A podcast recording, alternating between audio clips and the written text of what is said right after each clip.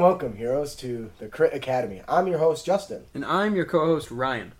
This podcast was created to provide you, our heroes, with new and reusable material for both players and DMs. We hope to inspire you with creative content that you could bring with you on your next adventure. Thanks for joining us today at the Crit Academy Studios, where everything's made up and your roles don't matter. Yep, that's right. Your roles are like a bard without any inspiration. Joining us again today is our friend Ian. Hi, Ian. Hello. How you doing today? Pretty awesome. Always great to be here. Of course it is. We're fantastic. Our main topic for today is feats and customization and how you can utilize those to create a unique character. In addition to our Unearthed Tips and Tricks segment, which, once again, is my personal favorite. Before we get to our main topic, we have a question from Angry Cannibal on Reddit. He is a level 5 light domain cleric. I find myself using my domain spells for damage, and I have taken a few healing spells, but I still have quite a few spell choices left. What are some good, fun, useful utility spells that I can add? Okay, first off, I play a level 6 late domain cleric in the Adventure League, and I love being a good fireball. Wait, wait, wait, wait, wait, wait. You made it to level 6 in the Adventure League? Yeah. Hmm, they didn't That's reset yet? impressive. That's No. impressive. Yeah. Hmm. Or is there like four of you? There's like three of us consistently. Okay, well that's good. Sorry, I didn't mean to digress. I just I've been to those and I've never felt like I could get past higher level Right. four. Yep. So as uh, so you kind of understand where uh, Angry Cannibal's coming from then. Yeah, I do. Do you have any utility spells you use that you frequent? Yeah, I I also like to prepare like um, dispel magic as a as a as a backup. That always seems to be something that's good, good to have. Any particular reason why? Well, if you come up against an enemy that keeps teleporting or keeps clears of himself or some, some, some sort of barrier, is our Is that a third level spell? Yeah. First, third level or first level? th- third level. And remove curse in the same vein too. And essentially, what Dispel Magic does is it lets you get rid of one either magical effect that may be hindering or harmful towards your party, or a magical effect that might be helpful to- helpful towards your enemy. And another g- good one I have too is uh, no, I always get the pronunciation for this one screwed up. Re- revivify. Revivify. Yeah, That that one, yeah. Mm. yeah. Revivify is always It's a healing though, right? No, it's a revive. like like you're Well, I would dead. still classify that as a healing. Yeah, spell, if right? someone dies, you can use it within a minute of them dying and bring them back to life. Oh, that's pretty badass. I mean, you gotta, gotta bring like gold to do it though, but still. yeah, I think Revivify is the one that doesn't cost money. No, no, it does cost money. Does it? If you're bringing somebody back to life, you're spending money. But I think uh, he was more alluding to things not regarding healing or damage. Right. So Sure, some sure, things sure. that I I personally think as a cleric are a must have is bless. It allows them. It takes concentration, but it allows each player to during an attack roll add an additional one d4 die to their attack roll for the duration of the spell, which is one minute. And in theory, that's up to plus twenty percent for your odds if you were to roll max. Right, and that's to me that's huge. I mean, even just a single plus one increases your odds significantly. And that's and that's five percent right there. Right. And that so- adds up very fast in D and D. I agree. In addition, it also lets you add those one d4s to your um, Safe. saving throws. But not only does it affect one person, it can affect up to three different people. That's phenomenal. And Can a cleric cast it on himself? uh, yes, it says creatures. Okay. Which actually may not be a bad idea since you have to concentrate to maintain it. Right. One of my favorites for a cleric is guidance. Um, Hey, yeah. yeah, and, and it's not only you. It's not unique to clerics. Other um, other classes can use it as well. And essentially, what it is, if one of your party members goes to make a skill check to perform a certain action, you can cast guidance, which is a cantrip that gives them an extra one d4 to add onto their d20 roll. So it's kind of like a dumbed down version of Bless, basically. Kind of, except It's- well, I mean, yeah, because it is a plus one D four, just like it's Bless is. will. but it's not. Bless is only to attacks and saves, Right. whereas guidance is to skill checks. Yeah. So it That's kind of fills in That's where, yeah, it kind of fills in where Bless doesn't. Uh, if you're more into the role play side, Thaumaturgy is a useful one. Yes, I Uh, cannot stress enough how fantastic Yeah. thaumaturgy is. Personally, I'm a, like my favorite spell in the entire game is Prestidigitation, yeah. and Thaumaturgy serves some of the same purposes as Right. Prestidigitation. It's just sensory effects. Yeah, some of the make your eyes examples are yeah. Some of the examples are you can make your uh, you can make your eyes glow. Um, you can cause instantaneously cause an unlocked door or window to just fly open or slam shut. You can you can almost scare the crap out of people saying, "Oh, this Right. place is haunted," woo, and bluff your way through it. You can cause flames to flicker bright and dim. Uh, your vo- your voice can boom up to three times as loud as normal for one minute. You create instantaneous sounds that originate from a point of your choice within range, such as rumble of thunder, cry of a raven, or ominous whispers. And you can alter the appearance of your eyes for one minute. So collectively all these different things can be used in a multitude of role-playing scenarios to give you some sort of advantage whether it's a bluff check or a um, intimidation i mean if you're talking to a guy and all of a sudden your voice goes three times louder and your eyes begin to glow bright red Yeah. i mean that can be intimidating as shit One of my favorite examples of it is I was playing in a game and we were trying to kind of infiltrate this castle at night. And one of the nobles had in in our campaign one of the nobles had recently died and we were kind of investigating what had mm-hmm. happened. And some of the guards that we one of the suspects and a couple guards were sitting in a room together at night.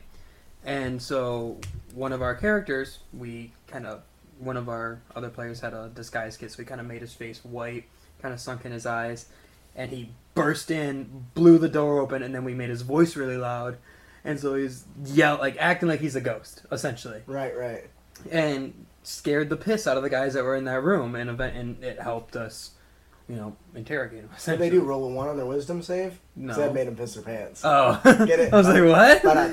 I was like, what are you talking about? Um, Two that- so that's a cymbal very that's a so that's a really great example of thaumaturgy. If you're looking for utility, that is just that is and, and it's a cantrip, so you can just keep on using it, and you can actually cast the spell multiple times. You can have it up to three times, which is a Yeah, phenomenal. so essentially, you can blow a door open, make your voice louder, and make flames shoot up all at the same time, which is kind of intimidating. yeah, you know, So th- there's a multitude of Yeah. uses for that. And the kind of the last one that I wanted to touch on um, is the bet- bestow curse. Opposing to bless, instead of buffing your allies, you can actually weaken the enemy. Bestow curse allows the the spellcaster to choose one of four different debuffs. The first one being choose one ability score. While cursed, the target has disadvantage on the ability checks and saving throws made against that. So if you've got a high magic group, if you target like dexterity, that can really affect their ability Right. to save against those spells. While your spell directly isn't very damaging, if you can just get one extra uh, attack spell from a, a wizard or a sorcerer, right? Um, or even your next spell, that really can make a difference. You know, it takes it's it. The biggest problem is it's a touch ac- touch action, which I have a bit of a problem with, but I think that's still an, a- acceptable flaw, I guess. But it lasts up to one minute. The next one is while cursed, the target has disadvantage on attack rolls against you. That's pretty. That's pretty a big deal if you're trying to tank them. Right. Um, Which oftentimes the cleric is because you're wearing heavy armor. armor, yeah. Or, while cursed, the target must make a wisdom saving throw at the start of each of its turns. If it fails, it wastes its action for the turn doing nothing. Now you're talking about locking down an enemy. Don't worry about it, it's fine. It's not the end of the world. I was just trying to be quiet. yeah. Um, you're locking down and removing its ability to attack. You're Right. shutting it down. Not That's- just to attack, to do anything. Essentially. yeah, that's huge. Or you can go the traditional route if you just want extra damage, and while the target is cursed, your attacks and spells deal an extra 1d8 damage on the target.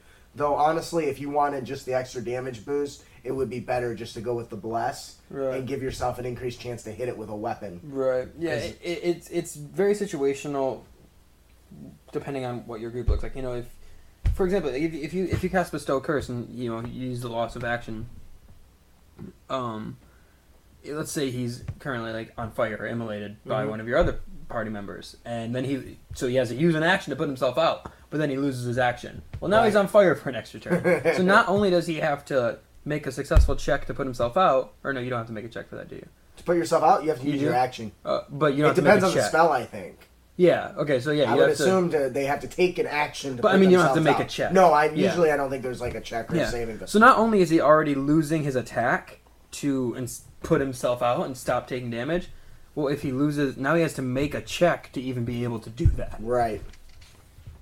So it's it's quite powerful, and as far as utility goes, I really think it's fantastic. Yeah. Um, and I know everyone's got their own feelings on that. Is there Yeah. anything you wanted to add, Ian? Actually, yeah. I mean, we just mentioned like a like a bestow curses now, and we uh, earlier mentioned bless. So I kind of feel like I have to mention the spell bane, which is a like bless, eight level one spell, but instead of giving up to three allies a one d four, you give three enemies. Three, up to three enemies, also a 1d4, but you subtract from their, their attack rolls or their saving throws. Okay, yeah. So yeah, that's definitely pretty cool. Um, It's just kind of the reverse of bless. of bless, yeah. Right. That is pretty cool. I don't think I've personally ever used it because I in in most cases I don't feel like enemies last long enough. Right. But I definitely can see the merits of that too. Especially if you're going up against a boss monster. Right. yeah. Right. And the, and stuff like this is really go- good if you're not heal intensive because you're basically trying to avoid You're damage trying to as get opposed the, to recover yeah, from it, reduce their D- ADR as much as you can. which is a very effective way to play. Right. All right, so we want to thank uh, Angry, Angry Cannibal. Cannibal. for his question. I hope that we answered your question, and if we didn't, well, you can send us an email bitching about it. All right, so moving on to our main topic: feats and other customization options. So yeah, feats really help define your who your character is and what your character excels at. Base essentially what a feat is is Usually, some sort of special training that they've undergone Yeah. that's really complex. Exactly, and mechanically, you replace some every anytime you level up and receive an ability score increase, you can choose to forego that ability score increase and instead take a feat to improve your character in a different way. Or you can just start as a human variant. Yep. Just say, i- If your DM allows it, some DMs don't allow that because they do consider that overpowered. Um, but I never considering how much other bonuses other races get, but yeah, I mean, you're, you're right. Other races do get all these different bonuses. Um, Well, and you, what I think you're like DMs who think it's too overpowered aren't taking into account is the fact that you know every other race gets a level one ability score increase. Mhm. If you take that as a human, you don't get that unless, of course, you take one of the feats that do give you a stat boost. well, the human variant still gives you t- uh, gives you uh, two plus ones. Right, but if you take the feat instead, you don't get those. Is what No. I'm saying. no, No, That's what no, I'm saying. no, You're- no, yeah, you're wrong. No. Oh, No. You get by default, the human gets a plus one to every stat. If you take the human variant, you get two individual plus one stats. Plus, you actually get an additional bonus of a proficiency of your choice. oh, I've been building humans wrong this entire time.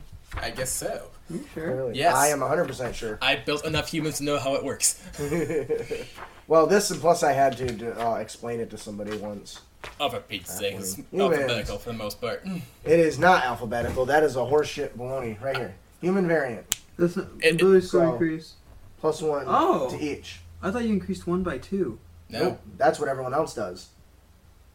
So here it says, if your campaign uses the original feat rules from Chapter 5, your Dungeon Master might allow these variant rules, all of which replace the human's ability sc- uh, score increase trait.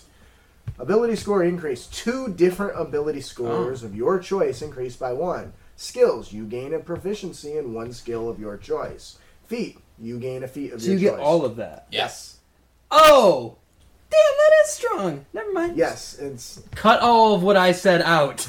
no, and that's what makes it really powerful. right. Okay. And there are some uh, home rule variants that just say you can have a feat, Okay. but you can't have any of this other stuff. Right. And that brings it down again. But once again, it really depends on which feat they take. Right. Because just like people, not all feats are created equal. Yeah, I mean, compare like a halfling foot to a human foot. Oh, okay. Either way, I'll attach to my side like a lucky rabbit foot. that was the sound of him face palming for all of you that can't see him. Um, that's not true. I believe all people are created equal. I do believe they do not stay that way. all right, so moving on. The player handbook really tells you everything you know need to know about feats, and it contains 42 different feats, ranging from the linguist feat, which allows your character to learn several new languages, to the martial adept feat, which increases your character's combat efficiency. You can find more feats on page 165 in the uh, player's handbook. We're going to go through and kind of read off a few that we are some of our fa- favorites. Now, like he mentioned, there's 42 of these feats. Um, there's a lot, so we encourage you to read through each and every single one and figure out which one fits your playstyle if you're going to need it. I do want to make one thing clear that the game is designed so that you do not need to use feats. So don't feel that you have to pick one just because it's an option. Right. Use it to make your character your own, Right. um, but do realize that the penalty of such is losing a modifier, Right. which is a huge, Right. huge disadvantage. And some yeah. feats do make up for that loss modifier. Right. Either in the mechanic of the feat itself, it creates something that, for example, the Great Weapon Master, you can still gain extra damage on your attacks, or 13 of the feats, of the 42 feats, do give you a plus one stat. bonus. Right. So you don't get the two, but you do get plus one. But plus one, usually those in a specific uh, stat. Yes. Which usually, I would hope that if you're taking the feat for a reason, it somehow fits with your character. You would build, hope so. right? exactly. Um, I couldn't imagine, you know, a uh, a wizard taking the charger feat, you know, Right, yeah. charge in and da- dash in and whack somebody with its stick. But um, oh, you had to bring up the charger feat. I'm very sorry about that one. right now, the charger feat is not all that it's cracked up to be. Um, it's probably one of the most underwhelming feats in my opinion. I mean, I can see it being useful at lower levels, but once you Right. hit get multi attack, not so much. right. Right? Yeah. I, I can see it being useful for like the rogue, Mhm. because you can. Oh, we have to use your action to dash, don't you? yes. Yeah. So you couldn't use the cunning. So, action. the, so the, the the actual advantage to it is if I'm a big stompy barbarian and I actually can't close the 55 foot gap, Right. I can then charge and then still hit them, right. Yeah, it's, which you can't do without the charger. feat, yeah, it's more useful at the beginning of a combat, and Yeah. that's about it. yeah Now, if you're in a very big space in, in con- combat, then against something that's considerably faster than you Yes. and is continuing to run away, it could be useful. So even feats like the. Charger that we're kind of crapping on right now and saying isn't good has its uses and has the has its own squatty situations. all over that thing. Yeah, it has situations that it is useful in. Right, but you're once again you have to decide uh, which to forego stats for those things. So you really want to make sure. But they all have got their uses. So uh, we're going to touch on a few of our favorites. Why they're our favorites? We're going to do two categories. We're going to do our favorite one as far as combat goes, and our favorite one that we use for non-combat. But all my favorite ones are combat. Well, you know, then there, there's a lot of good ones. So when it comes down to it, it is hard to pick just one. But Yeah. we, Yeah, for example, I have two non-combat ones that kind of were tied, Yes. I give you a simple job to do. And I don't like the way you wanted me to do it. So Oh, did it my fair way. enough. so you improve the system yourself, whatever you gotta do. All right. Um, personally, my favorite non-combat one is the actor. I feel like, and, and we'll actually start by reading what the feat does. Uh, uh, skilled at mimicry and dra- dramatics, you gain the following benefits: increase your charisma score by one to a maximum of twenty. You have advantage on charisma deception and charisma performance checks when trying to pass yourself off as a different person. You can mimic the speech of another person or the sounds made by another creature. You must have heard the person speaking or heard the creature making the sound for at least one minute. A successful wisdom insight check, contested by your charisma deception check, allows a listener to determine if the effect is fake. I will tell you why I love this so much. So, as a rogue specifically, I've used it, um, where you're trying to get into a heavily fortified area and there's a couple guards kind of blocking your way. Nothing is more intimidating than making the call of a giant raging beast where they are forced to go and investigate it, maybe leave their post to do so, or send a small platoon Right. um, allowing your team to ambush them. Or, let's say you're trying to get into a little bit more political intrigue. You're trying to get into this mansion where you have to assassinate this person. Well, maybe you're not on the guest list, but you walk up to the guard and you say, you pull that traditional. Don't you know who I am? I am the second, third cousin of Baron von Vulk. They may not know who that is, but if you can pass it off as you're that person, Right. I mean, they will. Here you go, sir. I'm sorry. I did not mean to to to, to stop you from getting in. You know. Right. Yep, make them go, oh, you're noble for that, be that big of a dick. um, you know, and this feat really increases your success rate significantly when trying to be somebody else. That really is great for intel gathering or eavesdropping or any other type of uh, espionage you can imagine. Ian? Well, well, my favorite, te- technically non-combat feats, the Magic Initiate. Yes, that's a really nice one. Yeah. All right, and just to read it word for word, choose a class: bard, cleric, druid, and any of your miscellaneous spellcasters. Basically, you learn two of their cantrips, and you may- may choose one level one s- s- spell f- f- from their list. Now, the overall catch though is any spell or cantrip you choose from that class, you have to use your main stat. Like, uh, Whether you're good in it or not, huh? Right. But but that said though, not all s- all spells or cantrips necessarily need a roll per se. Right. And sometimes what you add to your from another class might fill in the gaps you want to fill in your current mm-hmm. one.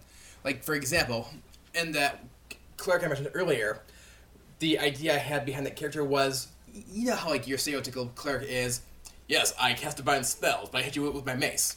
I didn't want to do that. I wanted a cleric that was pure spellcaster. Okay. But the problem with that though was the clerics only have one damaging cantrip, Sacred Flame, Sacred Flame. which is not bad cantrip. But the problem with Sacred Flame though is is a Dex save, and and that is their only damage spell. I want other options, Right. so I basically picked Druid, and then grabbed Produce Flame, which I at least could roll for myself, and mm-hmm. Shillelagh, Oh, Shillelagh, nice touch. Shillelagh is a fun spell. That's a very fun cantrip. up to level five at least. yeah. Well, it's still fun. It, Oh, yeah. It kind of loses effectiveness, but it's it's still a fun spell to Right. use. But at low levels, I, I'm Yeah. glad to have it. right. I used to uh, have a character who did the had the had the magic initiate and took the shillelagh spell, and I would describe my wizard as he casts his staff. He runs his hands in it, and his staff turns into a blazing sword. And it wasn't really; it was just a magical shillelagh. But I re, re I reflavored it to be to give like a, a visual cue per the DM's like you know okay, and it was just fun when I did the traditional. Uh, have you ever seen? I don't know if y'all seen Bleach, but um, they got Yamamoto's got the, it's Yamamoto's got this big staff. I, God, somebody's gonna kill me if I got his name wrong. but the, the really old guy in, in the Soul Society has this big giant staff, Yamamoto, and right. it, it is Yamamoto, and it turns and it just turns into a blazing sword with, and it's and awesome. So I took that as kind of my my go to, and that Shillelagh spell allowed me to do that because it imposed magical. Uh, uh, the magical weapon effect on my not so magical staff, which turned out just to be a stick from a tree at home. Right. It works for me. yeah, so Magic Initiate is a really, really good, uh, good one, but I still would argue that that's more of a combat one. No, I get that, but see, I think that depends on It which. has its non-combat uses as Yes. well. I mean, it does depend on which uh, cantrips and spells you. Doesn't grab. that give you a resistance of sorts? No, Oh, is that which one is that one? You're- Magic Adept.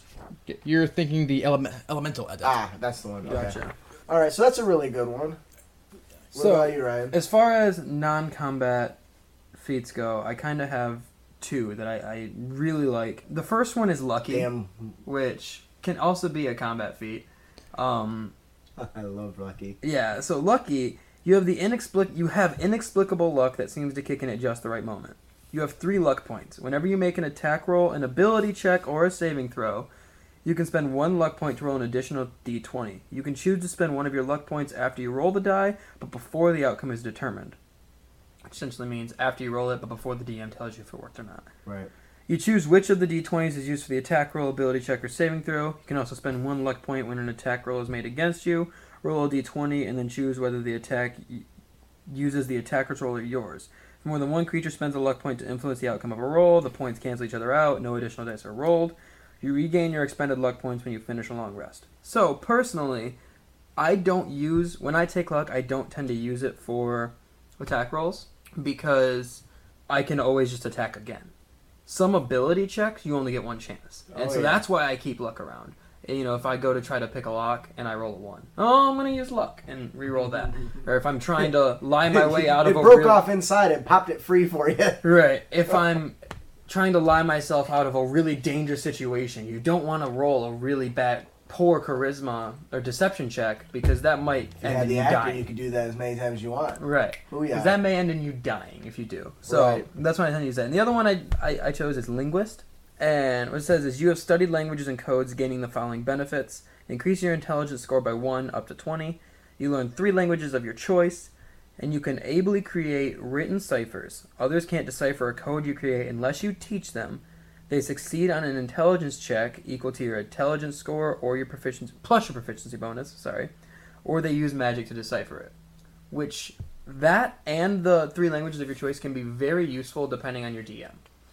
Some DMs, like me, like using language in the game. For example, if you're in a dwarven city, the signs are probably going to be in dwarven. Do you speak dwarven? Oh, you don't? Well, you don't know what the sign says.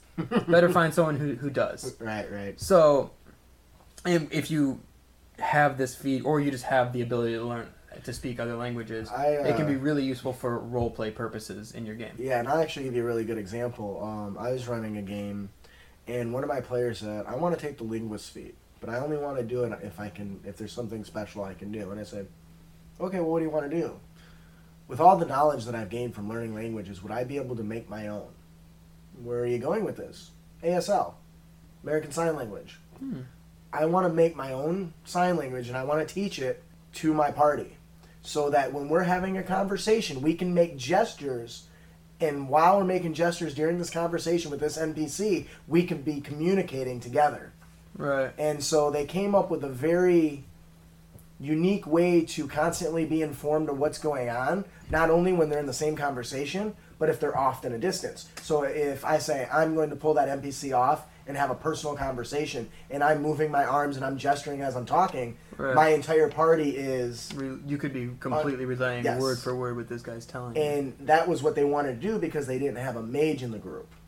So they didn't have somebody who could read minds or use the send spell. So this was kind of their solution to that. And I was like, hell yes. Yeah, But I would only allow that because they took the linguist. the linguist feat. Right. And it made sense. So did you ha- make him sacrifice the three languages No, I did not. Okay. Um, what I did is we did instead of uh, being able to write ciphers? He could just he could just write, Oh, uh, okay. develop it. But there was a, a thing, um, kind of like what you do when you're crafting, where he was developing it on their adventure. It wasn't something he already knew. I say, okay, you can kind of do this and you can teach it, where they're going to have to make intelligence checks to see if they can recall what you told them it meant. So basically, I made him do skill challenges to get better at it and help them get better at it. So as the longer he had it, the more proficient they became, and the lower the DC became for them to interpret what he was saying. Okay. Um, and that's kind of how I balanced it out. But that was kind of just an extra thing that it made sense that he would be able to do, and he was willing to put all his downtime into it. And I thought that was a very great use of that. Now that took a little bit more favor uh, request from the DM, but Right. usually a DM's willing to work with you if it's if it's Yeah. reasonable within. if it's going to add to your game. Yeah. Yeah. And it, and it sure as hell made my job a whole hell of a lot easier, or a lot harder. So, Right. so moving on uh, to combat feats. What is your favorite combat feat, Ian? Oh, we have plenty of options. I, I think first and foremost, it depends on what I'm playing, which is I think is understandable. Right, but what's your favorite feat, regardless uh, of what you're currently playing or have played? What do you think is your favorite feat, Okay. and why? If I had to pick a co- favorite combat feat, I would go with alert. Ah, as a DM, I Alert's a hate that one. spell or that feat. That sucks. Okay, and alert basically gives you a plus five to initiative, and you can't be surprised when you're conscious. Yes, can't be ambushed. And other creatures don't get advantage on attack rolls against you, as a result of being hidden from me. Bullshit. that I that is the bane of my existence as a DM because I love surprise. I love ambushing the players. Can't do that when somebody's got the alert feat. Ask Anthony. he always takes the alert Really? feat. Yes, I think he does it because he knows it pisses me off. Yeah, you're right. So that's really uh, a really good one. Especially if you're like a rogue assassin, Yeah. because you actually get bonuses for attacking before your enemies. I yeah, I mean, yeah, for the reasons you just mentioned. I mean, it makes surprise rounds can be so terrible for you. Oh, like, oh yeah. if you're just immune to them, then it's amazing. And especially if you're a character like, I actually really like taking alert on a. I know I always talk about rogues, but I like taking alert It's on a rogue because a big part of the rogue You is like to do it from behind. There's attacking before them. If you attack before your enemy, you do mm-hmm. more damage. With the plus five to your initiative, You're gonna that makes that a lot more feasible. Yes. Like, at the very least, it's a 25% increase of being your opponents, no matter Right, what you right. roll. And on top of that, You probably have a plus four, plus five initiative already, so you're getting like a plus nine. You know, you can be rolling a 30, 29 initiative, depending on how well you roll. And going with rogues again, especially if you take the assassin archetype, you get bonuses for attacking before an enemy. But that- yeah, is uh, yeah, that's what I you, was saying. you auto crit for Pete's Yeah. sakes. That's a, the assassinate feature, right? Yeah, For the archetype. yeah. If it's mm, if they haven't attacked yet, you don't crit. You get your sneak attack damage. I think it is because the crit they have to be surprised. I'm pretty sure it's I don't know. I don't play rogue, so that's up to you. I played a rogue once or twice, same here. but, when I did, I really liked it. right, Rogue, yeah, rogue's my favorite class. I'm pretty sure if you act before they do. Hmm. no, you have you have advantage. You have advantage on the attack. That's what it is. I just read it. It's right there. You get, you get Yeah, advantage. yeah. I'm bringing it too. Hmm. The crit is only if they're he surprised. He trusts, but he's verifying. Actually, I think we're both right because you have advantage on on attack rolls against any creature that's not act- active this turn, and in addition, any hit you score against a creature that's surprised is a critical hit. Okay, but going before them isn't a surprise. fair. That was that was that was a distinction I made. They have to be surprised for the crit. You just get Fair which enough. also works against you if you can be surprised. Which douches like Anthony who take alert can't. right. Yeah, My exactly. rogue- my, rogue, my assassins don't get their bonuses. Right. It makes me sad. Um, that's okay. They poison their blades and shit, so it's all good. all right. Uh, what about you, Ryan? uh, my favorite combat We're very well prepared here. Yeah, at the my favorite combat Studios. feat is martial adept. Uh, you have martial training that allows you to perform special combat maneuvers. You gain the following benefits: you learn two maneuvers of your choice from any among those available to the Battlemaster archetype in the fighter class. If a maneuver you use requires your target to make a saving throw to resist the maneuver's effects, the saving throw DC equals 8 plus your proficiency bonus plus your strength or dexterity modifier, your choice. Or if you already have superiority dice, meaning you're a Battlemaster fighter, you gain one more. Otherwise, you have one superiority die, which is a d6. This die is used to fuel your maneuvers. A superiority die is expended when you use it. You regain your expended superiority dice when you finish a short or long rest. And side note though, a Battlemaster's uh, superior die is a D8 by default. Right. Right. So, it's lower in the. Right. it is the lower, feat. but Get, but but then say if you have a has superior dice, you get one more. Right. So, right. Yeah, I like that because it's it's one of the the archetypes of the fighter, right. and that really creates a unique, uh, special mechanic that you can do that you couldn't otherwise do. Yeah, well, because the fighters have 16 of these maneuvers, and some of them are really useful, like the Oh, yeah. trip. Oh or yeah. rally. You can heal someone. Um, one of my favorites is parry. When another creature damages you with a melee attack, you can use your reaction and expend one superiority die to reduce the damage by the number you roll on your superiority die plus your dexterity modifier, So you have a chance to reduce the damage to zero. especially at low levels. oh yeah. Yeah. So that can be really useful if you're. Again, I always love talking about rogues. I like taking on rogues because I mainly only play rogues. Like rogues and barbarians, like the only two classes I ever play. um, true. Yeah, and you can because you're constantly up in your enemy's face, but you're not very tanky. You don't have a lot of health, and you don't have a very high armor class. You're not hard to hit. So Unless you're uh, being attacked by spells. yes, true. Stupid evasion is bullshit. So when you get hit, but you still evasion, you don't get to like level four or five. I ran a level Six or something. 13 campaign the other like a couple weeks ago. Goddamn rogue. Can't hit him with anything. I couldn't hit him with anything. because his, his dex his dex score is so high. He only has you know if you only got to roll a fourteen to pass or succeed. He was rolling. He was passing on like fives and sixes. right exactly, and it then was rough. yeah, and you hit that and you take zero damage from a su- successful save, and even if you fail, still only take half. Half damage. Yeah, it was a bitch. Yeah. Um, but anyways, back to uh, martial adept. Yep. Um, I think the the trip one is a really good one if you were to pick it up as a rogue, because if you don't know, when an enemy's prone, all melee attacks have advantage. And they can't take op attacks against you if you try to run away. Yes. If you trip them and run away, No, that's a very good Yeah. strategy. But so it works in your favor as a damage buff, plus it buffs your allies that are in melee as well. riposte is another good one. You know, Counterattack. Atten- yeah, essentially, if you know they're kind of close to death, they they try to hit you. You hit them back, you might kill them. Right. And that also becomes a deterrent for them to attack you too, because Right. unless the the DM and note is counting that oh you can only do that one time, then but the enemies aren't going to know that. you know? Right. If the first guy, big and stompy, stomp walks up to you and is trying to flex his muscle and attacks you, and you counter and kill him, how's the other NPCs going to react to that? Like holy shit, you know? Yeah, don't go near that guy. Right. So my personal favorite combat related one is the Sentinel. You have mastered techniques to take advantage of every drop in enemy's guard, gaining the following benefits. When you hit a creature with an opportunity attack, the creature's speed becomes zero for the rest of the turn. Creatures within melee range provoke opportunity attacks from you, even if they take the disengage action before leaving your reach. When a creature within your melee reach of you makes an attack roll against a target other than you, and that target doesn't have this feat, you can use your reaction to make a weapon attack, melee weapon attack against the attacking creature.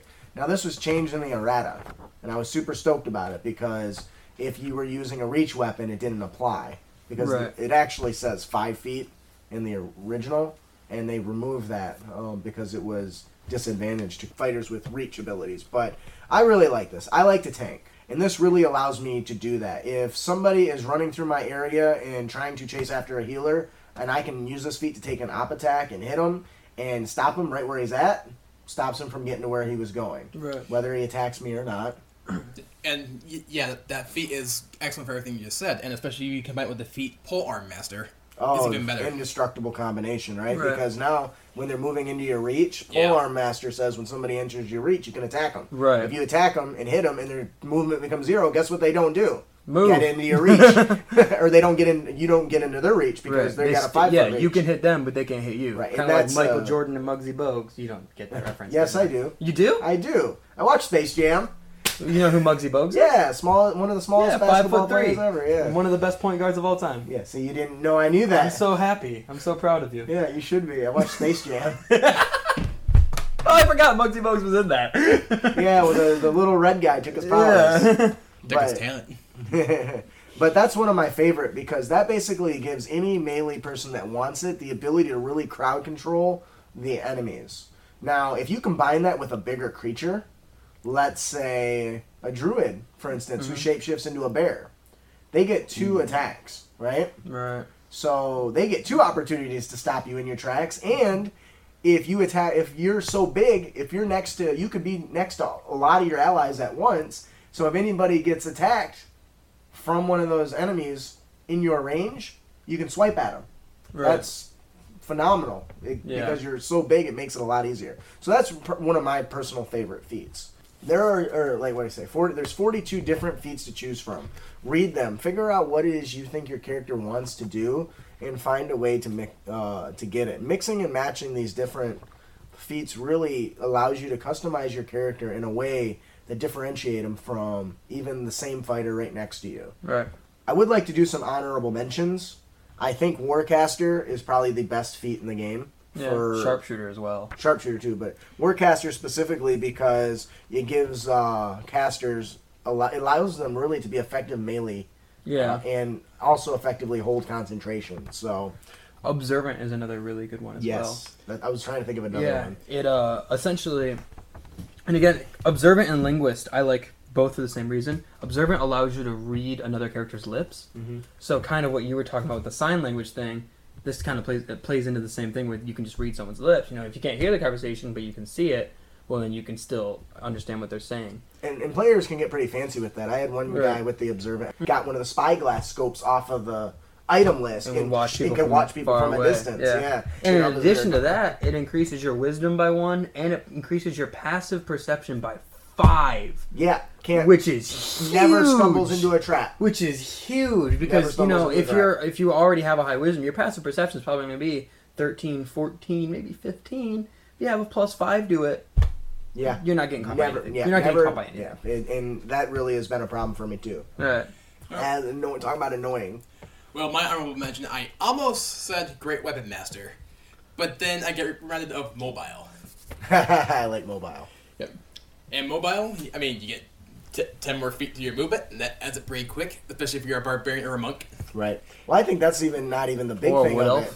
Yeah. The, the, Oh, the yeah. big the big thing is though is that you can move away from combat without taking op attacks. Right. Only That's if you attack them first. You can run in, hit, and leave. for example if you're in the if you're already there at the start of the round oh, moving away. and you want to move away and attack someone else you can't you'd have to attack well i guess if you, you, have can, two you have attacks two attacks. but- You can attack yeah. them and move into somebody else. Yeah. In fact, actually, that's something that I often did with my my monk, where I would run in, punch one guy, move over, and then fur, uh, flurry of blows the next guy. yeah. and then run away from him. And in fact, I pissed off uh, Paul quite a bit when we were doing uh, Uh, the Curse of Strahd campaign, and the rooms were so tiny. I'd run in, blah blah blah, run in, and then run right back out, and nothing could ever hit me. And he was giving me a hard time the whole time. Were you there for that? I think so. He gave me a hard time about it. He's like, "You just keep running away like a coward." I was like, "No, that's your strategic retreat." And then, so I would run Not back in, retreating, punch I'm like three. advancing in another direction. I'd run in, I'd punch a bunch of things, and I'd run right back out. And that's basically the whole way I played the character. Right. I think his name was Daffy, wasn't it? Yeah. It was Daffy because I didn't have a name for him, and you were making fun of me because I kept missing with all my my staff's attacks. And like you remind me of Daffy Duck, and you showed me that cutscene. So From the Robin Hood. from the Ro- yeah from the Robin Hood. So I ended up taking Daffy through there, but he was beating the shit out of stuff and and destroying it. So when it comes to feats, use them. They obviously losing your stat bonus is a huge flaw. right. Because if you can't hit your target, it doesn't matter how powerful you are. So don't focus entirely on taking feats. Probably one, maybe two throughout your adventuring career. Well, and it also depends on if you're playing in a in a game where per, maybe you rolled your abilities. If you got lucky and rolled high on your primary abilities, like if you're playing a, a fighter and you rolled high on strength and constitution, well, now you have a lot of wiggle room to use feats. Oh, for sure, definitely. yeah, especially if you if you're taking ones that increase your strength and your constitution. Right. But uh, that's not really an option for my group because I make them use the standard arrays. But Boo. yeah, No. whatever. No, no, I get that because I've put some games where I rolled crap. See, those But are my I think favorite those make characters more to those play. make more interesting characters. Those are my favorite. Like for example, like my favorite character I've ever played. I think was when we were at the store and I played the barbarian. That was just dumb as hell. And we, we were in a we were in the inn and he said, "Well, I'll give you all all three rooms for two silver a night." And I was like, oh, I, I pull the innkeeper aside. I, I pull him to the other side and I go, "How about all the in all the rooms for three silver a night?" You're really was like- proud of that moment. And he was like, "Okay, fine." And I went back and he was like, "Guys, you're gonna be so proud of me. I haggled." And and the whole ro- the whole point was when I rolled that guy's uh, stats, his intelligence was like four or five. He was really really stupid, and you play off that, and you put your group in really awkward situations sometimes, and it's fun. I'd like to point out, I think Adventure League requires you to use the standard array. Oh, I broke the rules then. Yeah, that's okay. But if any of you are listening to this and feel like you've heard this before, you did because he's told the story Have I? twice at least. Okay, we I edited it out out then. once, but Looks like you're editing it out again. it's a good story. That's my favorite story. Actually, I think my favorite dumb barbarian story was like somebody like really get two or a three for a barbarian's intelligence. So, grapefruit, you mean fruit bat? whatever. Fruit bat, grapefruit, whatever. Yeah. Same person. Yeah, But but anyway, th- this other he is so dumb. He only knew one fra- phrase, and the phrase had to be "Happy Birthday." and on top of that, said barbarian for a weapon wielded a boulder. it's go time, people. Then All right, Happy so- Birthday. So, so moving on, um, feats are very powerful. Use them. Um, moving on to multi-classing. Who wants to tell us what is multi-classing? Multi-classing is essentially when you take levels in multiple classes. Thanks for clearing that up. I mean, it's in the name. What else do you want me to say? So essentially, if you're a fighter and you hit level six, Why would you multi-class? Oh, sorry. Go ahead. Yeah, if you're a fighter, uh, you're playing a fighter and you hit level six, you ha- really have. Well, you have more. You have a lot of options, but one of your options, one of your options is to just take the sixth level fighter stats that you get. You get your fighter hit die for level six. You get your fighter hit points for level six. You get whatever the fighter ability is for level six. Another option you have is to multi-class, and instead of taking the fighter stats for level six, you can take the level one stats for any of the other classes in the game. So if you're a level, if you're, you know, you can become a level five fighter and a level one druid, or you can become a level five fighter and a level one sorcerer. Now there are prerequisites for that. Yeah. Yeah. Yeah. So on page 163 of the customization options, there is a small uh, table, and there are certain Oh, yeah, you have to meet requirements. certain There's certain stat requirements to multi-class. Right. But why would you want a multi-class? It gives your character more. Um, what's the word I want? Versatility. Thank you. You're welcome. It gives your. It adds a lot of versatility to your character. It allows. You know, it allows the barbarian to go into a rage and then shapeshift into a bear. It allows. Mm. I wonder where I got that idea. Can't imagine. You know, it allows the ranger who is already really good at stealth and good at tracking to now become a rogue and also have the sneak attack damage. Or it allows that ranger who sucks with his bow to pick up a pole arm and be efficient. yeah, and use the jump spell. Dragoon, anybody? or you could, you could be a paladin, take a dip, dip in warlock, and just burn the warlock spells to use as a smites. Yeah. So, multi-classing definitely has its merits. Learning, taking a fighter and dipping into, you know, um, wizard uh, Right. to get arcane or get the what is it, arcane domain. Um, specifically, depending if you're trying to go for a certain build, um, or taking barbarian and going druid. Um, there's lot. There's certain features that you can acquire as long as you attain the appropriate level in that class. Right. And when you start to combine different features, you can get interesting build combinations. Right. Making your character significantly more unique. Personally, as a DM, and Justin, I believe you hold this belief as well. If one of my players wants to multi-class, I make them come up with a story reason, a reason in their character story as to why they now have these abilities. Oh yeah, you're in the middle of the woods and you kill an extra kobold and poof, you're level four and you want to become a rogue. Nope. Right. You either you know you find someone that teaches you these, or you know perhaps take example. You know you take a druid level. Perhaps you know while you were growing up, you were you were trained in those arts, but you've been hiding them and you haven't been showing them to your party. Even if you just work something into your backstory, like one of the easiest ones to work into your backstory is sorcerer. Oh, the Mm-hmm. It's abilities. in my bloodline. yeah, it's in my blood, and the abilities just came out. Mm-hmm. You know, That was that would probably be the only one that I would really allow on the the pop fly if Right. they decided to. No, I can think think if you're like a barbarian and you just decide to, decide to dip in the fire a little bit, I could definitely buy that one too. Yeah. Uh, even though because barbarians are more, you know, they just kind of were grew up in the wild and they're just kind of crazy and swing axes. Where fighters are very, very Soldiers. trained. Yeah, they're very formally trained and they're experts at the different weapons that they use. Although sometimes you can just chalk it up as combat experience too. Or and that that's very that's a very simple thing is you know you find someone that trains you. So whether you go to the major city and you pay someone to, you know, train you in tracking Right. or something like that. And, and and the other thing that I've done is I had two characters that were grouped together. One was a fighter, one was a rogue. One he decided he wanted to multi-class a level or two into rogue. I think for the sneak attack and for the uh, uh, what is the one that converts a bonus action into like a dash or something? Cunning action. Cunning action. I think that's level two, right? You get that? Yeah, it's re- very early. Um, he multi-classed so he could get that, but his leverage was, well, I've been training with uh, Jarek over here, and he's a rogue, and he's kind of been teaching me the ways. Right. So in that case, I just let him, him. Yeah, I just kind of let him learn it uh, because he's been. He said, "Yeah, we've been training together. I've been teaching him this, blah blah blah," and that was a good enough story. But it's important that. Um, for us at least to have a reason you don't Right. just you're not just in the woods out hey oh all of a sudden i can cast fireball Well, you and if that is the kind of mechan- the campaign where you're running, which is very mechanic based and not very role play Right. heavy, then by all means, you know, No, our we're wrong. our way isn't the right way- way. yes, it is. Your way's perfect. not the right Yes, way. is. It's perfect. um, They're wrong. They're doing it wrong. so if that's the way you want to, wrong, wrong. Okay, Trump Trump. impersonation. Wrong. Um, but you know, multi-classing is a good way to create versatility, especially say you don't have a healer. If you Right. need a healer, having somebody who doesn't who wants to play a, a, a fighter but doesn't want to be a healer might multi-class into cleric Right. to get a few spells so they don't die. However, there are downsides.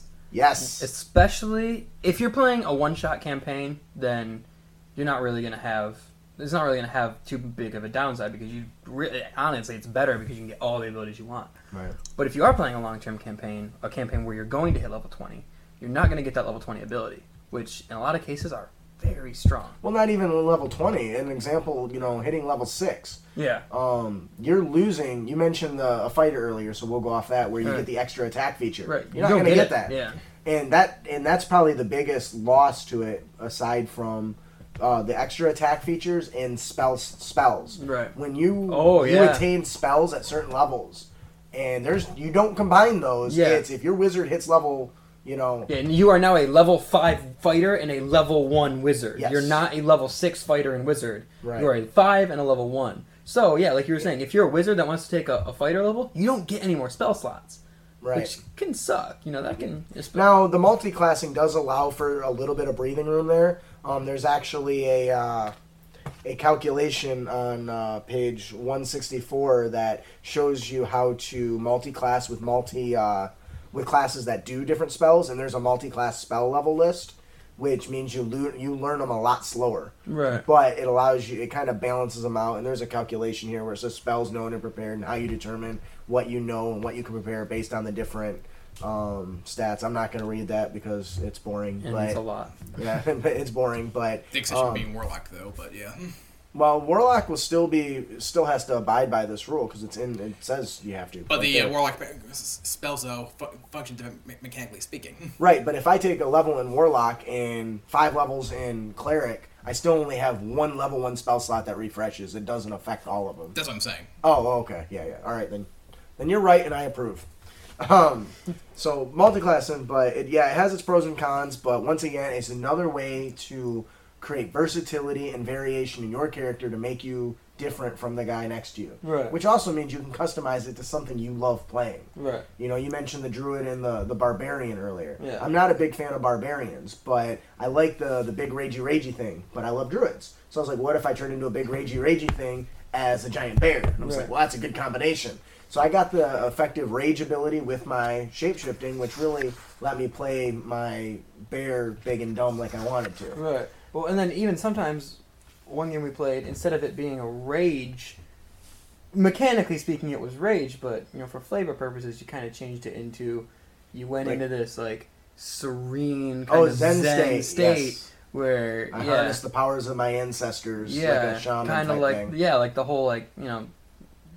Comparing it to a real world thing, kind of like the Boxer Uprising, where they believed they were like immune to normal weapons. Mhm. Your guy just kind of was like, "Nope, I'm done. Let's do this." and that was a good example. Uh, and we'll probably have a uh, an episode on reflavoring because Yeah. that to me is one of the biggest advantages D and D has going for it.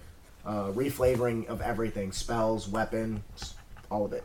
Um, anyway, so uh, the last thing we're going to talk about is archetypes. This is the core of the game.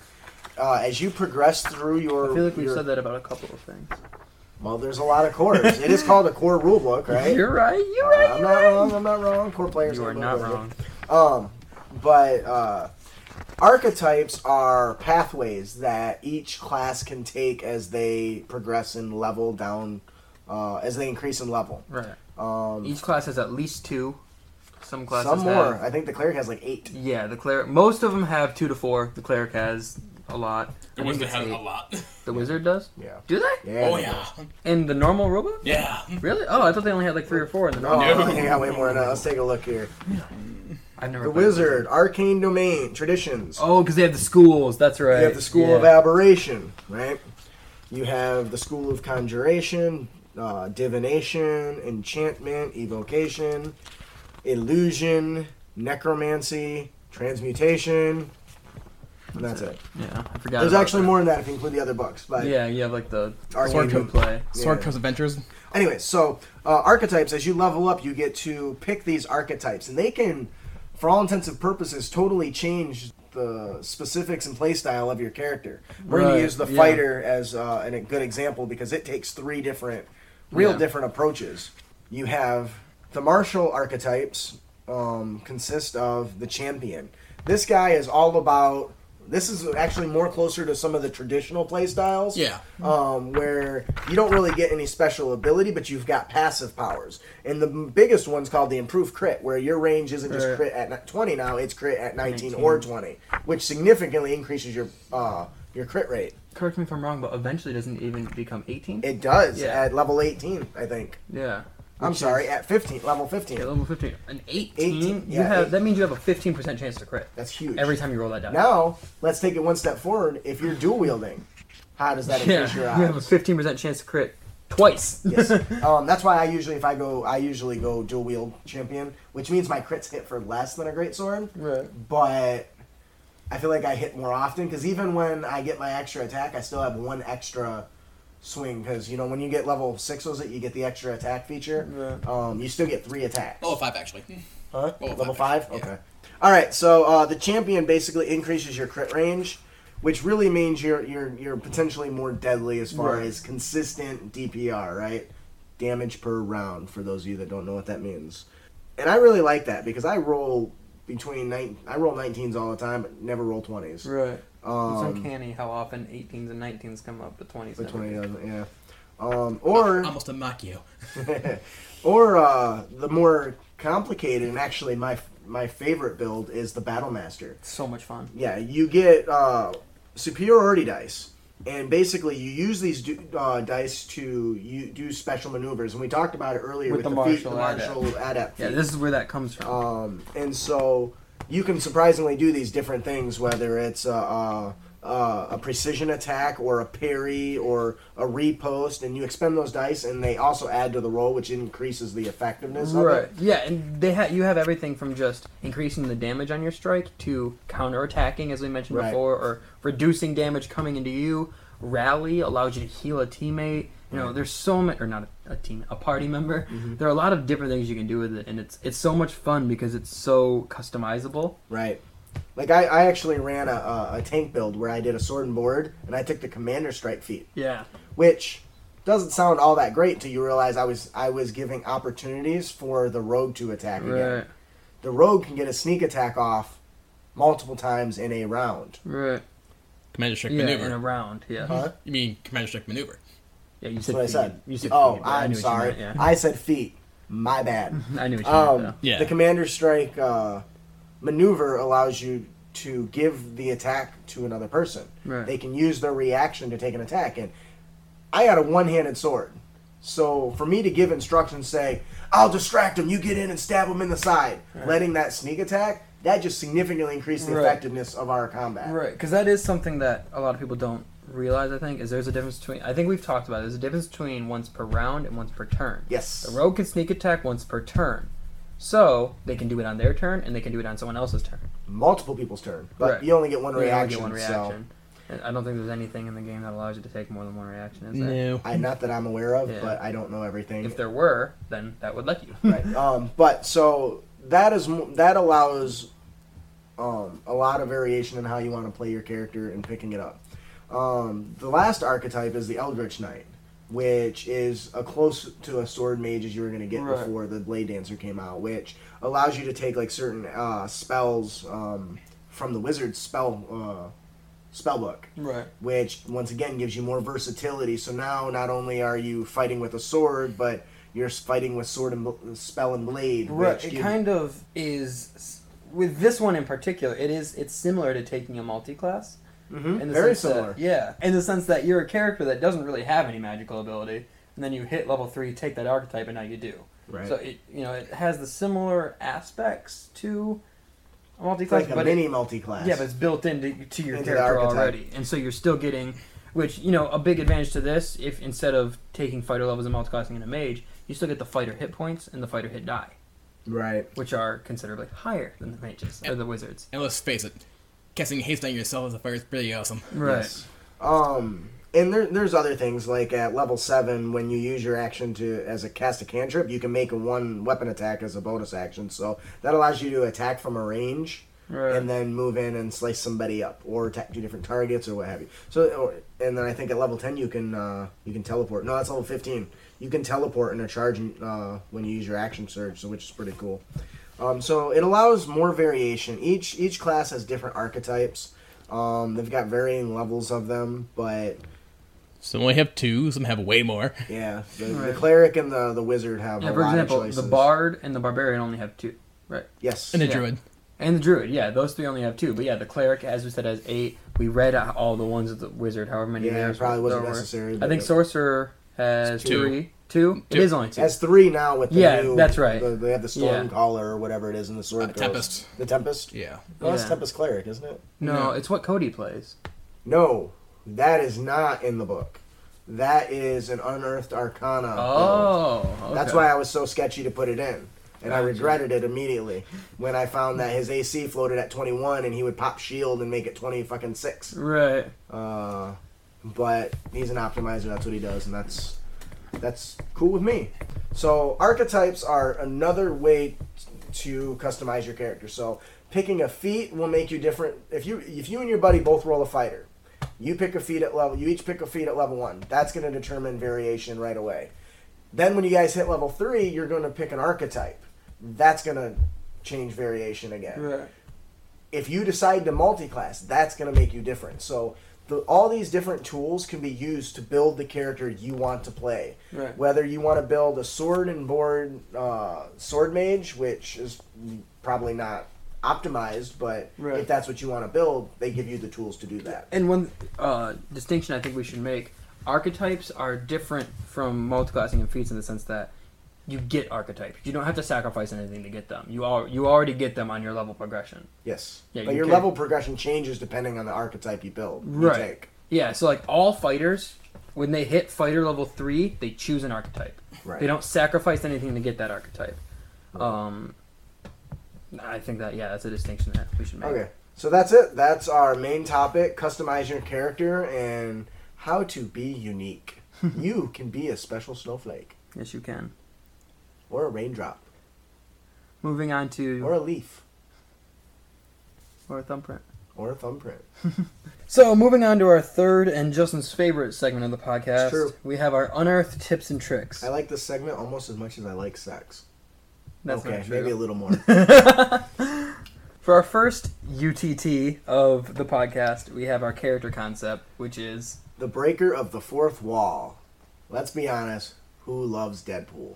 Everybody loves Deadpool. With the success of the movie, it's just become popular. So why not have a character that's like that? And actually, you had an interesting uh, I, uh, idea for this. So yeah, um, a couple, yeah. A couple months ago, I came up with a character I, concept, where the character was me. Finally, he provided some content to all this shit. Where the character, I came up with a concept where the character was me. Um, essentially, the the backstory of the character was Ryan was going to his weekly D and D game at his friend's house when something went wrong and they all got sucked into the game. And now they're all in this different world, all in these, all, all spread around this world, and they're trying to find their way home. The catch is, when you tell someone else you're from a different world and that your world is fake, they don't really believe you and they think you're kind of crazy. So it kind of create it. I think it would create a cool ass, uh, cool. I think it would create kind of a cool rapport between characters where you know your character at least he believes he's from a different world, Mm. and I think it's fun because you know my idea was he was a bard, and he the only, the reason he was a bard is because you know being a normal person when he arrived here he didn't have any extraordinary abilities. You know he was just me. He's a normal person, and so he gets in this world. And, you know he's walking down the road one day and he's singing and there's this. The bodies hit the floor, and a thunder wave shoots out from it, or, or something like that. You know, blinded by the light, and a light shoots out. You know, light cantrip cast or something like that. And I think I think it creates a really fun, cool, I cool thing going on where your character's just singing songs that he knows from the real world, and everyone else is like, "Oh my god, what are these spells? This is so amazing!" Right, right. I think that um, one of the coolest things that would would come from that is your character would miss some of the quality of life things that we have, Right. like a toilet. Yeah, Could you? yeah, constantly complaining about have to crap leaning up, up against a tree or how there's no air conditioning. And, you know how you, How you gotta to, ride a horse instead of take a car? or you have to travel days just to tell someone, send a message to someone. You can't just text them. That's what the sun spells for you. but I could definitely even if he your does have his phone, even if you know you have a cell phone, but you're sitting here trying to use it and it's just not doing anything. I mean, and I, I could just imagine you engaged in combat with a powerful wizard, and you see arcane energy circling his body and forming into a blazing fireball, and you first thing that comes to your mind is, I really hope my Dex score is high enough to dodge this. yeah, yeah, because that's the whole thing is the character knows it's a game. Right. And uh, I think that that would create a lot of fun, especially if the DM really took the lead on that and had the NPs NPCs respond to some of the, the claims you're making, some of the Right. things you're saying, talking about what what pray tell is an automobile, Right. you know? Well, and the thing with the thing about this type of character concept is if you're running a campaign like Curse of Strahd, we're supposed to be that kind of horror, creepy. This isn't the kind of character concept you want to you want to run. If you're running a very serious campaign, this isn't the kind of character concept you're probably going to want to run. Right. You know, this is more for like the lighthearted kind of comedic style campaign.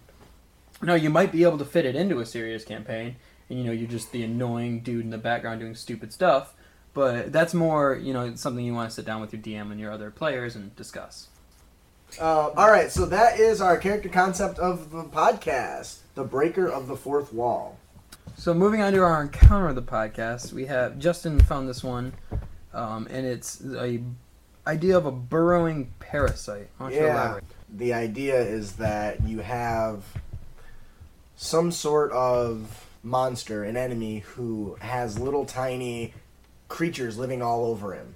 And when either he is struck, they fall off, or he has an attack and they come flying off of him. And what they do is when they they strike a player, they have and they succeed, they burrow themselves under the skin of the player, and they gradually work their way to their heart. Yeah. Yeah, and it's been a long time since like I played this. scarabs. Kind of like, eat yes, yes, right. from the mummies. That's Yeah. exact it. I'm bugging now. I know I, I know I got it from somewhere. Um, but anyway, so they burrow into your skin and they work their way gradually to your heart. And I'll tell you what, um, if you've got somebody that's a medicine person or has any idea what this these things are, it can be freaky because the goal is they are going to either do ongoing damage or you mentioned maybe take over take over the host, um, like an intellect devour or something, or just outright kill the person over a, a certain amount of time. This force, if this happens during combat, it forces them to think differently. I know when this was used on me against a player that I had used it on previously a year before, my character freaked out and lopped off his hand because there was something underneath him crawling up his arm. So he just went off with his hand. And that was his solution. But all the other players Did you put a chainsaw on the end? no, I did not put a chainsaw on the end. That would have been awesome, though. No, I went to a, it was a higher level campaign, but I just went and had it made again. But um, Merle from The Walking all Dead. the uh, all the uh, other players were freaking out trying to figure out unique ways to deal with it. So once the enemy was dealt with, they still had this creature burrowing in their skin. Right. So we had uh, y- you got to have the, the magicians and the, the, the healers trying to figure out how to deal with it. Don't move the the lightning. Um, that actually was one of the solutions is to try to kill it by shocking the person and actually freezing them. I think is what they did. They just tried to freeze the person's leg, um, so the thing couldn't move anymore, and hopefully kill it. And, and the DM let that work, but it forced a whole new encounter after the combat encounter Right. there was these collection of um, roles that were going on to try to identify this. What is this? What can we do? How bad is it for us? Luckily, we had somebody that who was building a uh, a bestiary of everything we ran into, and uh, so he had a lot of lore and stuff. So he was able to recall that he read about something this in some ancient script, and that it burrows in and eats your heart. Or, um, so uh, mechanic, you can resolve this differently, uh, different depending on the mechanic you want to use. Whether it's damage over time. When I had used it, it was incrementing damage. So it started off as a D6, and then every round it went up. Two d6. So the longer- The longer this thing was burrowing into their skin, I mean, and the them, the players are just screaming and yelling, and they're they're they're losing their mind because they can feel it eating at their innards as it's burrowing Right. through, and it put a lot of tension because now they know it's a race against the clock, and if they fail, well, you're gonna probably die. Um, but that's a much more serious encounter um, that I think should have a real deadly outcome Right. on the other note, you mentioned earlier having a mind, uh, mind controlled, right? Taken over. Well, if they are unable to do it, maybe it crawls and burrows itself into the brain like an intellect devour. Now that's a whole new, Right. whole new character. Maybe, maybe the the DM will give out additional flaws. Here's some new flaws and new character traits you now have because you failed to do anything about this. So there's a couple different ways you can go, but that's our encounter on the podcast: the burrowing parasite. For our magic item of the podcast, we have the Great Sword of Cleaving. The Great Sword of cleaving. Whenever you deliver a killing blow, you sweep your weapon in a massive arc, cleaving a nearby foe. You may make an attack roll against an adjacent creature. Excess damage beyond what is needed to deliver a fatal blow may, dealt, may- may be dealt to a creature adjacent to the target. This effect may occur only once per turn. So this does m- slightly resemble a feat that is in the game, which is the mm-hmm. Great Weapon Master. Yep. But it is altered. So the Great Weapon Master, it allows you to make re-roll your damage to another. Just make a whole new attack against Right. another target. With this, let's say you're fighting some kobolds. You roll you you know you roll 14 damage. The first one has 8 hit points. You kill him. So you have 6 more damage that carries on to the next guy. If he only has 4 hit points, then you kill him, and well, you can uh, roll to hit the next guy.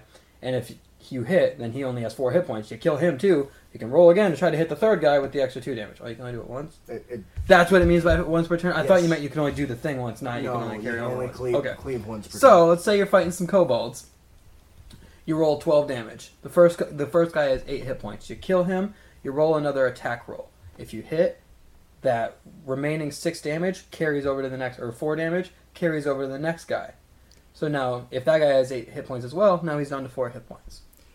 Now if he has three hit points, he's dead. Right. Whereas with the Great Weapon Master, if you kill that first kobold that has eight hit points, you roll an attack on the next guy. You re-roll damage. You could do 12 damage again. Right, right, Right. And and this this is designed to uh, originally solve two issues. First, my character, my player was really upset that well, I've got a great giant weapon. Why can't I cleave? Why can't I hit two Right. targets?